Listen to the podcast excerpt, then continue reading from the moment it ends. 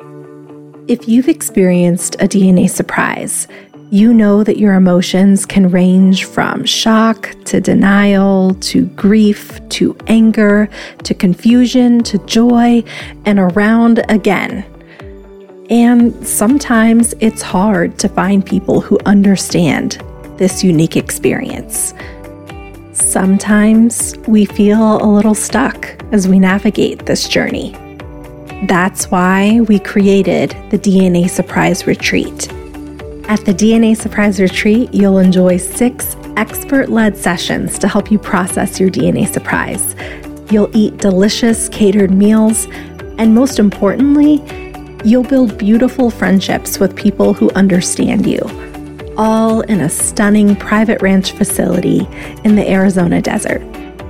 If you've had shocking DNA test results, know that you're not alone. This retreat is for you.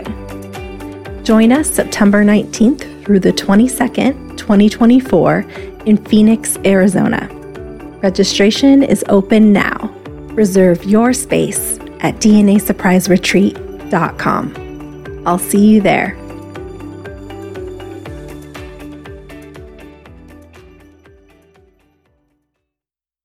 Emotions take nearly seconds in our brains chemically, but we can hold on to them for years. Oh, I believe that. Yeah. Right? We can hold on to them for years and and when we're able to actually feel them in our bodies, in our nervous systems, they release, right? They don't stay. We don't put them in a box, lock it and throw away the key. Right. We Gone feel forever. it, we synthesize Yeah. it, it's gone, right? Yeah. And then it's actually going to go and it takes a lot less energy. Welcome to a bonus episode of DNA Surprises. In this episode, I'm joined by Lindsay Johnson, a registered nurse, board certified nurse coach, and integrative health coach who cares for the caregiver through stress, burnout, and trauma healing. She utilizes various methodologies in her practice, including mindful listening, transformative coaching, somatic experience and trauma healing, mindfulness, HeartMath, and gentle accountability. Lindsay helps her clients reconnect to themselves and their bodies, become more aware and mindful of their coping mechanisms, access their courage and inner wisdom, and shed old habits in order to make way for more self compassion and love. Lindsay will be facilitating a session called Let It Rain Recognize, Allow, Investigate, and Nurture at the DNA Surprise Retreat. In this episode, we talk about what rain is, why self compassion is so important, and how we can come home to ourselves. I really enjoyed this conversation and Lindsay's wisdom. Self compassion can often be one of the more difficult components of the DNA surprise journey, so I hope that you find this as valuable as I did. Today, I am joined for a very special bonus episode with Lindsay, and she is an integrative health coach who will be facilitating a session on self compassion at the DNA Surprise Retreat. Welcome, Lindsay. Hi, Alexis. Thanks for having me. So, to just get started, can you tell listeners a little bit about your background and how you got into the work that you do? Yeah. So I am a board certified nurse coach and a somatic experiencing practitioner. And I started my career out as an ICU nurse about 14 years ago. I guess that's probably around what I'm at. And I got burned out within around six years of being at the bedside.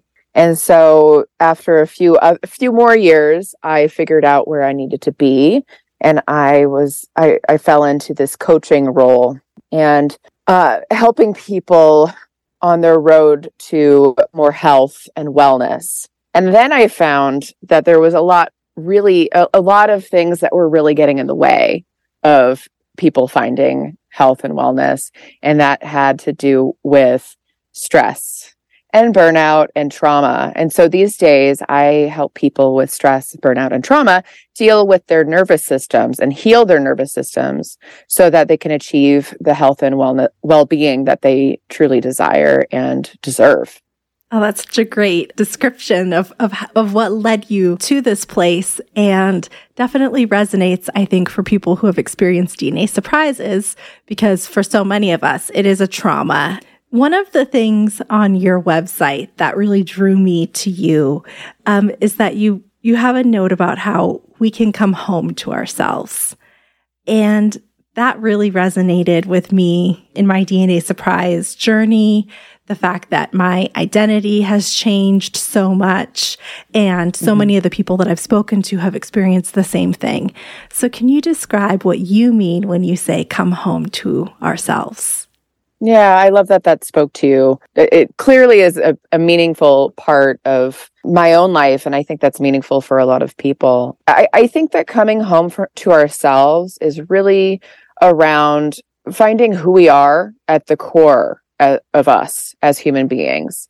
Two of my mentors in the somatic experiencing world uh, described this as maybe our essence, right? Uh, our essence of who we are. Another mentor has this big diamond in her office and it's like a you know faux diamond with mm-hmm. all the facets all around. And she will hold it up and say hey look these are all of the facets of who you are on this side and you can't even see the ones that are on the other side of you of this. And so we are so complex as people. We are a special collection of temperaments and genetics and life experiences and we are not just one thing. We are a collection of things. And life can often pull us away from this, right? Our experiences, mm-hmm. any sort of mm-hmm. nervous system um, trauma or or simply conditioning and it takes us away from that authenticity essentially mm-hmm. what i really do in my practice is help people get more in touch with, who, their full human experience. Sometimes we can be so limited with what we allow ourselves to feel and to experience, or we think that calm and peaceful is the only thing that we're allowed to ever feel. But that's just not true right? We have we have so many things that we can be so many things that we can experience. And uh, it's all rooted in a sense of safety and so when we are able to feel safe with ourselves, that's when we're able to come home. Oh, I love that diamond analogy because it's so true. I, I always say, you know, my DNA surprise is something that happened to me. It's one piece of me, but it's not all of yeah. me. I'm all these other things. I'm a mom, I'm a friend, yes. I'm a wife. And I think um, when we first have our DNA surprises, they're so all encompassing. And yeah. so that idea of returning to all of the other things that we are is really mm. special. Yeah, it could rock your identity. Yes, for sure. When we talk about coming home to ourselves and processing these traumas, where does self compassion come into play? It's pretty integral. yeah. um, I, I, I say that only because I think that you need safety as sort of a precursor to that self compassion. But that being said, it's really a necessary component of allowing us to be who we are things like toxic shame right the the the shame that's not actually supposed to be there around emotions or not feeling good enough it can take us away from that essence that i was talking about before. When our nervous system neurocepts danger right? When we, our ner- nervous system just senses that there's danger not consciously uh, shame can end up being a protective response right? We we go into that sense of i'm not enough. All of that can really get in in the way but it's also protective.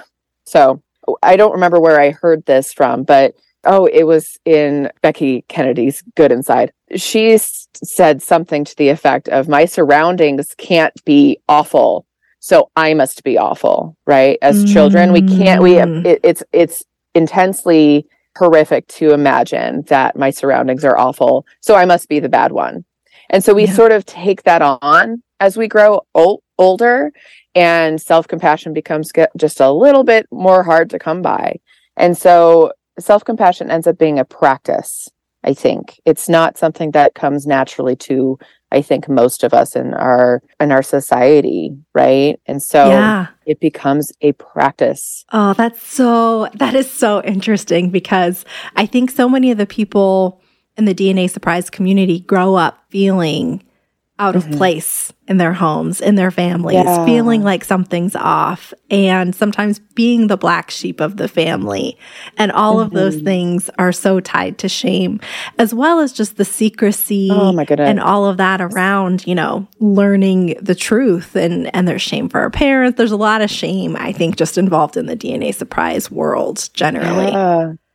Yeah. And, and so self compassion is just one of those things that is necessary for us to be able to have our full human experience that I was talking about. And that it's such a an important part mm-hmm. of that mm-hmm. experience, I think, for people.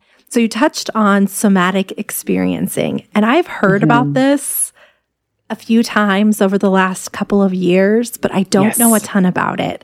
And I know that that's not necessarily what we're going to be covering in the retreat, but can you share more about that? Yes. So somatic experiencing is a method of nervous system healing, um, mostly for trauma. I liken it to strengthening your nervous system like you would uh, working out, right? If mm. you're doing mm. some strength training, you're building muscle. And I liken it to building your nervous system muscles. We all, all have a window of tolerance, essentially, of what, how much stress that we can ha- manage and handle right? And mm-hmm. sometimes we are given too much stress and we cannot handle it and we get, end up getting stuck in activation or freeze. And when we get stuck, we're not really able to be present with ourselves and the people around us. And we don't really have a full experience of our lives, right? We can't access joy and safety. And so somatic experiencing allows us to get kind of in touch with our bodies and um, our experiences as a whole, but it's really around our bodies, thus the word somatic in that phrase. And uh, re- it allows us to to deactivate and teaches our system to deactivate more. And this is this comes from the teachings of Peter Levine. If you've ever heard of uh, Waking the Tiger, mm-hmm. uh, this is this is all his work. Really interesting. Now, your session at the retreat, like we said, it's it's focused on self compassion. But when we talked about what specifically you wanted mm-hmm. to cover, the you were instantly just flowing with ideas, and we're super excited about the topic. And one of the things that you brought up was rain, and I'd never heard of it before. But once you explained it to me, I thought, oh my gosh, yes, this is absolutely part of the retreat. This is how we need to process. So, can you talk a little bit about what RAIN is and how it relates to self compassion? Yes. So, RAIN is an acronym that I learned years ago. I was introduced to this from Tara Brach, uh, is one of those big names out there that uh, talks about rain. And she's a, a Buddhist meditation teacher and psychologist. And uh, she talks a lot about mindfulness. And I really do a lot of mindfulness around like embodied mindfulness in my work. Can you explain what that is? Great question. So, embodied mindfulness, really understanding what's happening in your experience emotionally, maybe visually in your in your head visually, thoughts, but also what's happening in your bodies. So what what what's actually happening in our bodies when we're having uh, an activated nervous system response, right? That sort of thing. So I don't really teach uh, meditation, but it's a different sort of mindfulness of being present with yourself. So Tara Brach talks about mindfulness being the t- like two wings of a bird. The first wing of the bird is awareness, and the second wing is compassion. So self compassion. And so RAIN is an acronym that essentially will take you through that uh, method of mindful self compassion. And so the first letter is R, and that stands for recognize. And so we uh, have a chance to recognize what's happening for us. We get this wild news about, oh my goodness, I have something that I was not expecting to happen. What is happening for me in my experience, in my body, in my emotions? Naming those. And then A is allow, right? How often is that sort of the most difficult thing for us to do as human beings? Allowing that to be there, something that's horrifically difficult, and mm-hmm. just allowing that to be present. And then investigation. And I don't mean investigation like overthinking everything. Like Mm. this is the why this is reason this is why I think this way and um it's because my mom did this when I was a kid and I don't even mean that. I mean really noticing what it's like to be in that experience. If I'm feeling intense grief, what does the grief feel like right now in my body? Can I really just figure out what that's like and what do I need in this moment? Right? What do I need to hear? What do I need from maybe a partner? What do I need to do for myself? What sort of self care practice do I need? And then nurture. How can I give that to myself? How can I nurture myself in this moment and really give myself what what that piece of me needs right now? And so I love this practice because it's so very linked to the somatic experiencing work that I do and just really takes into account how we respond to the world, to our experiences, uh, how we think, feel, behave. And I'm just really excited to share this with with your crowd. Yeah, yeah. So I know we'll go into this more at the retreat, but for people who are listening or for people who can't make it, what does this look like for DNA surprise? So the first letters are recognize. Yeah, recognize. What happened? Allow. So I've gotten, I got this news. I've opened up my ancestry results. Yeah. My dad isn't my dad. Recognize what is happening for you. What emotions are you feeling? Are Yeah. you are you I'm sure there's multiple Mhm. right? And maybe Mhm. allowing for that strange ambiguity that's happening, possibly recognizing what's happening in your body with that as well, right? Like Mhm. that's a, probably a very activating thing to figure to find out, right? And then a allow allow for that to happen, allow for the grief to really take some time. Because I think that oftentimes in our society we're like, no, you need to get over it already right? Mhm. we don't take our time to really really be in it. And so that's when the investigation comes in. And uh and so and i'm i'm hoping that i can also help people in this retreat really find out what sort of ways that they can nurture themselves as well around these feelings Mhm. and so what I would do is I, I I'll probably be taking everybody through some exercise the, these exercises and we can really dive into what you're noticing and finding out how to really feel into your experience. Yeah. I think it's so true. I mean, yeah, we get a lot of the get over it. It's been a while Yeah. now, or kind of some of the dismissive things like your dad's still your dad, nothing's changed, all of those kinds of things. I also think that there's a lot of, which maybe ties into the shame that you were saying, but that self judgment about how we feel. Yeah. That guilt, you know, personally Yes. speaking, guilt about exploring new relationships when you had, Mhm. you know, I had strong relationships with my raised parents. How can people move through some of the self judgment and, and switch to self compassion when they're looking at their feelings? Yeah, see that's that's the thing. Yeah. I that's the thing. It it's the first thing is naming it. Naming that that's what's happening for us. That we feel shame around these feelings, that we shouldn't be feeling this way. So the thing about shame is it's not actually a useful emotion.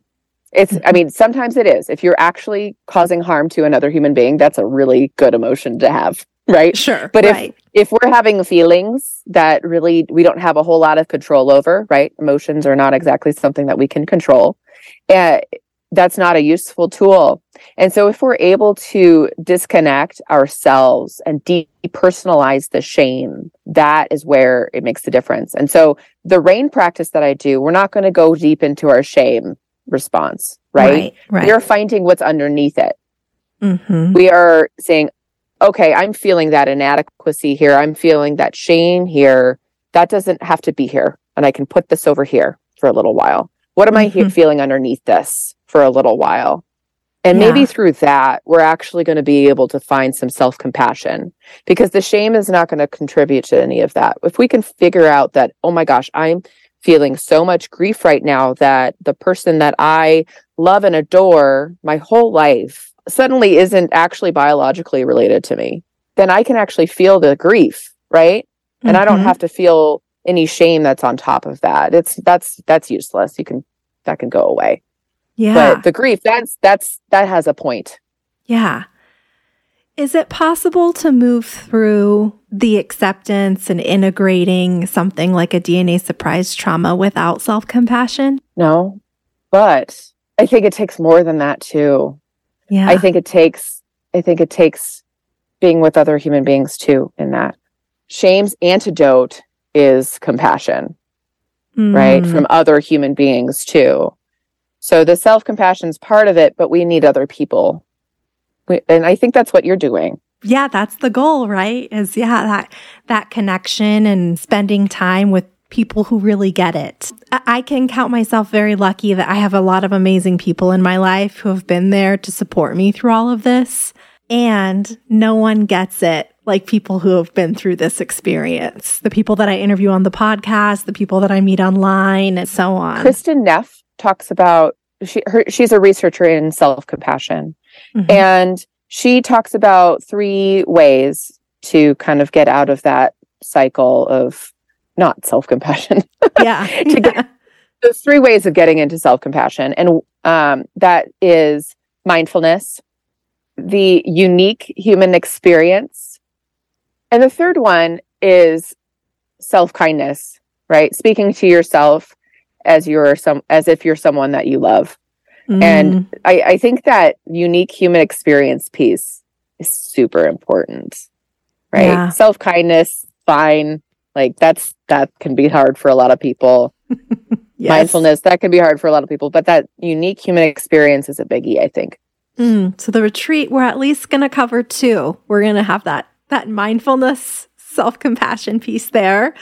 And then that that unique human experience with other people who get it. And yeah. hopefully we'll be able to help with that kindness part too. That is definitely something that I have struggled with myself and, and kind of mm. posing uh, a question to myself, just like, would you talk that way to your friend? Would I talk that way to my daughter? Yes. You know, those kinds of things helps me reframe a bit, but definitely still a practice. And speaking of practice, you said that rain is a practice. How often do people find themselves digging that out of their toolbox? I mean, is it something that, mm. that people hmm. could do daily, multiple times a day? That's a really good question. I think it can be used anytime. And like anything else, it's good it's a good idea to practice when you're not feeling really activated or emotional, right? Mm, so mm-hmm. even starting out very small and just doing maybe if journaling is something that you enjoy doing, you can do that at the end of a long day and just writing out what you're noticing. Uh, you can also use this as a meditation practice if that's something that you're into, or just checking in with yourself. Like this is, oh, this is how I'm feeling today. And then when you sort of become that becomes a, easier it becomes a habit. Like I can do this within about a few minutes instead of 15. Uh, you can start doing this when things really come up for you in the middle of the day. It's just a really nice tool to have in your toolbox. I'm excited to learn more about it and use it. Can you talk more about what your session will look like with the attendees in May? I will be taking everybody through uh, the steps of rain, what rain is all about. This will be a workshop of sorts where you get to really explore each of the steps, recognize, allow, investigate, and nurture. And so we'll take some time with each of these steps so that you can process one of your experiences that you're having at that moment. And so hopefully by the end of my session, you will come away having a, deeper awareness of not only the practice of rain so that you can use use it in your own life, but really have an idea of your experience in that present moment that you're having and also come away having felt like you've achieved some of that nurturing piece right yeah um, i think that's the most important part for me is is really digging into that n of the rain and nurturing that that person that you are mm-hmm. that multifaceted person and really having having a moment of that full experience, the full life experience that I was talking about before. Well, I can't wait to go over this to learn some new tools and to share them with other people at the retreat. Do you offer services to people who are outside of the Tucson area if anyone listening is interested? Yes, I do. I um I am a registered nurse, so my licensure uh, is covered in what's called the compact license agreement. And so I uh, do offer my services to around 30, 35 states uh, in the in the US. So I do Zoom calls that way as uh, and if if you're in Tucson, I I see people in person. Great. And we'll be sure to link all of your information if people are interested in finding your website or anything like that in the show notes. Well, Lindsay, thank you so much for joining me today. Can't wait to see you in May and learn all about rain. Thanks so much, Alexis. I really had fun talking to you today. Thanks again to Lindsay for joining me. If learning more about how to nurture yourself through a DNA surprise resonates with you, please join us at the DNA Surprise Retreat, May 4th through the 7th in Tucson, Arizona. Until next time.